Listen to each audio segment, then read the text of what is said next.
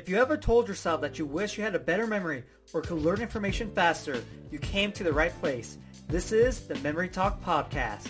What's going on? Johnny here. On this episode, I want to talk about a mistake that seems like it makes sense to make, but it doesn't. And that is waiting to finish everything. So let's say you're working on your number system and you finish it. You're like, wait, I can't start yet because I have to get my memory palaces first. Then you're like, okay, wait, I create my memory palaces, but I have to do this and that first. And so you're always waiting to finish something before you start using memory techniques. And if you do that, you're never going to start because you're always waiting to finish something out there. And it might be just an excuse so you don't mess up and don't feel embarrassed like, oh, I used a memory technique and I failed to remember the information. That's okay. That's part of the process. But let's say you have a two-digit number system and maybe you only got half of it done, 00 to 49. And you might say, hey, I can't start until I finish the whole system. Well, that's not true. You could practice with those digits you have from 00 to 49.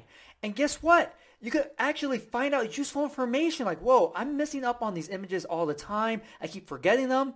Hey, let me apply that knowledge to the last images I have. You see how that works? Yes, you didn't finish it, but you learned something so valuable because if you wait to finish your uh, number system and you have all your images and you start using it, you're like, wait, I'm messing up a lot. Why is this happening? And you find a problem, and guess what? You might actually have to redo your whole system, which is a pain. But if you start using what you already have finished, you can figure out any possible problems that might stop you ahead of time, you know? So, yes, it's better to have everything finished because then you don't have to worry about, oh, you know, I still have to create 10, 10, different images or I still have to create a memory palace or it's not the perfect memory palace. It's better to work with what you have, learn what's going wrong, fix it, and then move on. Even if you're waiting for a perfect memory palace, you know, which is never going to exist, but you have a crappy palace. I have made many, many horrible memory palaces, but I learned from that what I'm doing wrong. When I was going through, I'm like, wait, no, like things are too close together or like the feel of the palace is just wrong.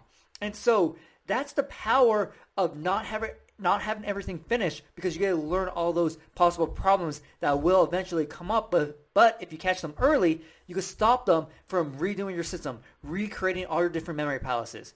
So don't fall for the mistake of waiting to finish. Just start with what you have. If you want to learn more memory techniques, get your free memory program. A link is going to be in the episode description and the podcast description.